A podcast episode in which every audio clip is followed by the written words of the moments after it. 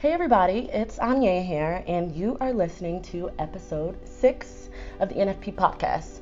On today's episode, um, we have Lisa Sledge.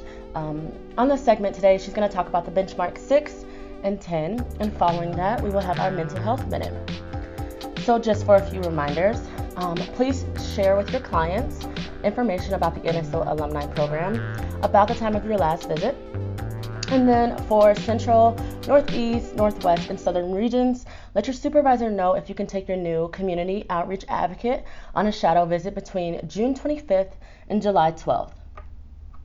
And then I have a message from Lynn. I'm saying that it, the end of the quarter is approaching fast, and please, everyone, have all documentation completed by June 30th.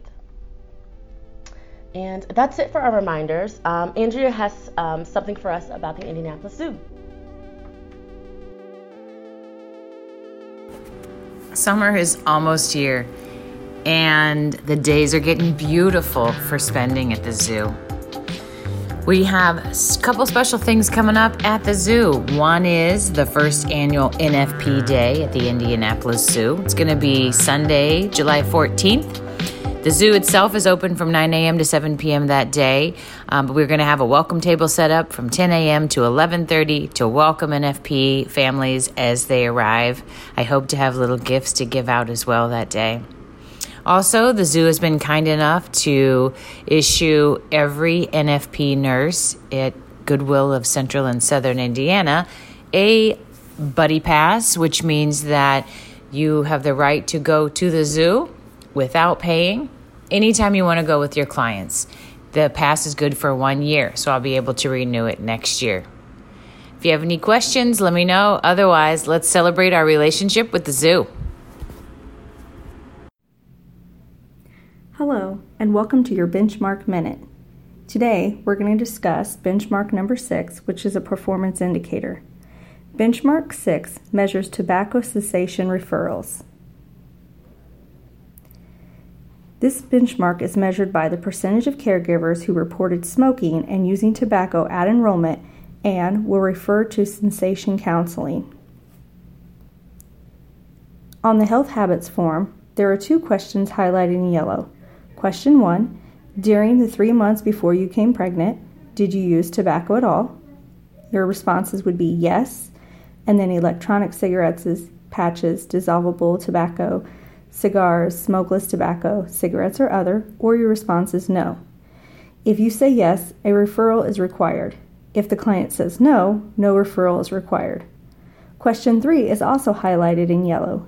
In the last 48 hours, have you used tobacco?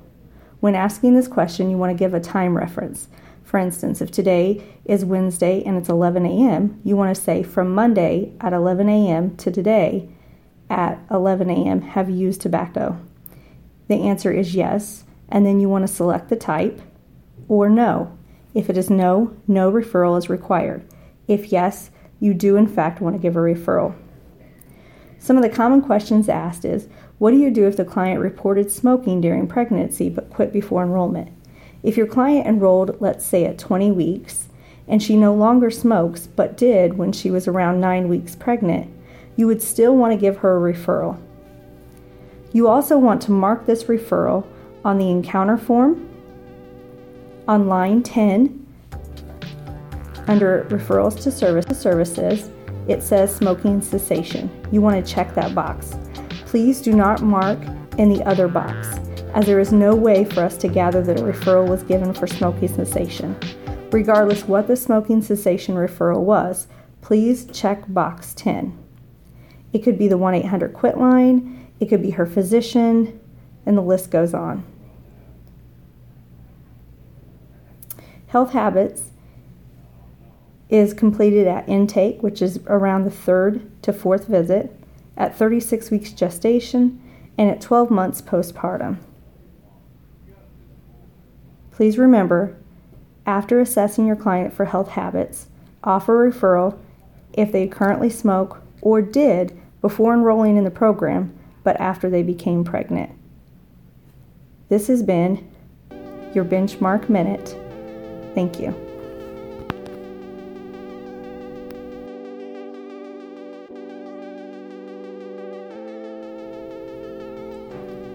Hello, and welcome to Benchmark Minute. Today we will cover benchmark number 10, which is a performance indicator. Benchmark 10 is the parent child interaction. Parent child interaction is measured by the percent of primary caregivers enrolled in a home visiting program who receive an observation of caregiver child interaction by the home visitor using a validated tool. Here at Nurse Family Partnership, that validated tool is DANCE. It is important to complete dance within the time frame allowed. Dance is to be completed at 2 months, 9 months, 16 months, and 22 months. However, even though dance is due at 2 months, 9 months, 16, and 22 months, you do have a month one way or another for each target time. For example, your dance that is due at 2 months, you have from 1 month to 3 months to complete it, your dance that's due at nine months, you have from eight months to 10 months to complete it, and so on. If you have not been trained on dance as of yet, your nurse supervisor and educator will help you get these completed, so please consult with them. If you are not able to fully complete dance, please mark observation not conducted and save and submit. Again, complete the behaviors that you're able to complete and mark observation not conducted on the behaviors you were not able to complete. Save and submit. If no dance is completed, it appears that the nurse home visitor has not observed an interaction between the parent and child.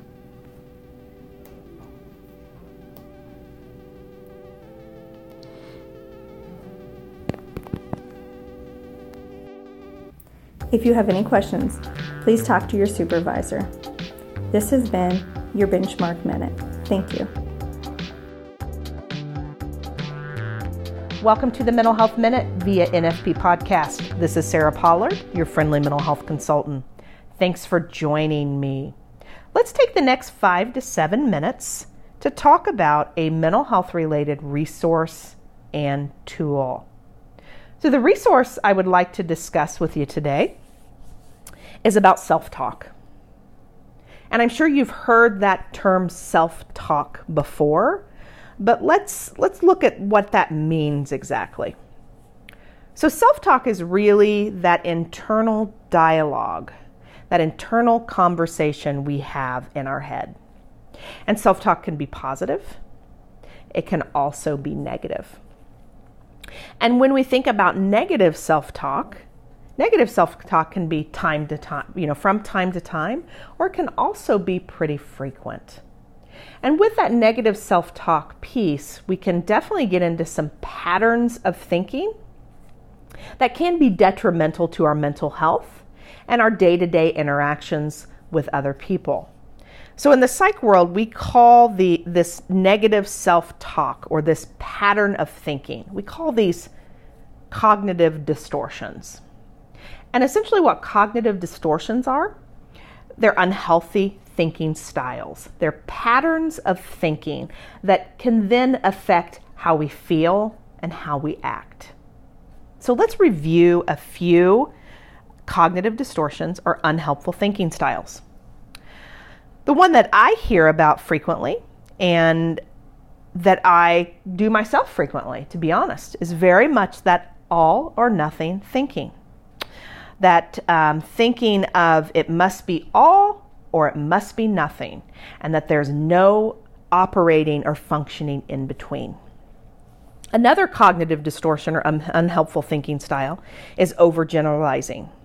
When you hear the words always or never, typically there's some overgeneralizing involved there. Now, sometimes things are always or never, but typically there's there's operating in a shade of gray there between one end being always and one end being never. Another uh, unhelpful thinking style or cognitive distortion is what we call mental filtering, where we only pay attention to certain types of evidence, and many times that those that certain type of evidence um, is negative in nature. Another cognitive distortion is the shoulds and the musts or the oughts. Um, and the shoulds and the must or the oughts can make us feel really guilty, can make us feel like we've already failed before we started. And if we apply those shoulds to other people, we often feel frustrated. So, these are some cognitive distortions. I have a handout on cognitive distortions that I'm going to post on the mental health toolkit section of the hub under the As Heard on the NFP podcast section. Take a look when you get a minute. All right, so next we're going to talk about a tool. And this is actually a tool that I personally use and have found it very effective. And it's called MoodKit. It's an app. And essentially, this app um, is all about cognitive behavioral therapy. And cognitive behavioral therapy is all about um, how we think, how that affects our emotions, and how it affects our behaviors. So, MoodKit is divided into several different areas. There are some activities, there's a thought checker, a mood tracker, and a journal. And I've personally used this uh, MoodKit during times of stress and anxiety to um, assess and think about and identify potentially unhelpful thinking styles or cognitive distortions that I was experiencing at that time. And what's really helpful about this app is it raises our awareness to what we're thinking because we can't change what we're thinking unless we're paying attention to what we're thinking. This map can be found in the App Store, and I believe it's available on Android as well. When I purchased it, it was $4.99, and that is for the lifetime of the app. So I encourage you to check it out. Um, perhaps it could be beneficial for you. And the one thing I want to emphasize today about self talk, about uh, cognitive distortions and unhelpful thinking styles, and MoodKit is that we all, to some degree or another, have times where we have negative self talk, where we have cognitive distortions. So you're not alone if you're experiencing them, number one. And number two, you can experience these. Um, these unhelpful thinking styles and negative self talk, and you don't have to have a mental health condition like depression or anxiety. All right, so I hope this information was helpful to you today. And I'm actually going to leave you with a quote. And this is from Elaine Seiler, who wrote the book Getting Rid of Negative Energy. And Elaine says, My challenge to you today is to observe your thoughts and internal dialogue and recognize if and when you speak poorly to yourself. We all have moments of self deprecation, and very often we are too hard on ourselves. Today, start to be caring and supportive of yourself. Observe that little voice in your head and say something positive to yourself instead. So, this has been the Mental Health Minute on NFP Podcast. As always, all the resources and tools discussed today will be found on the Mental Health Toolkit under the As Heard on the NFP podcast section. Thank you for tuning in. Thank you for the fabulous work you do, and have a great day.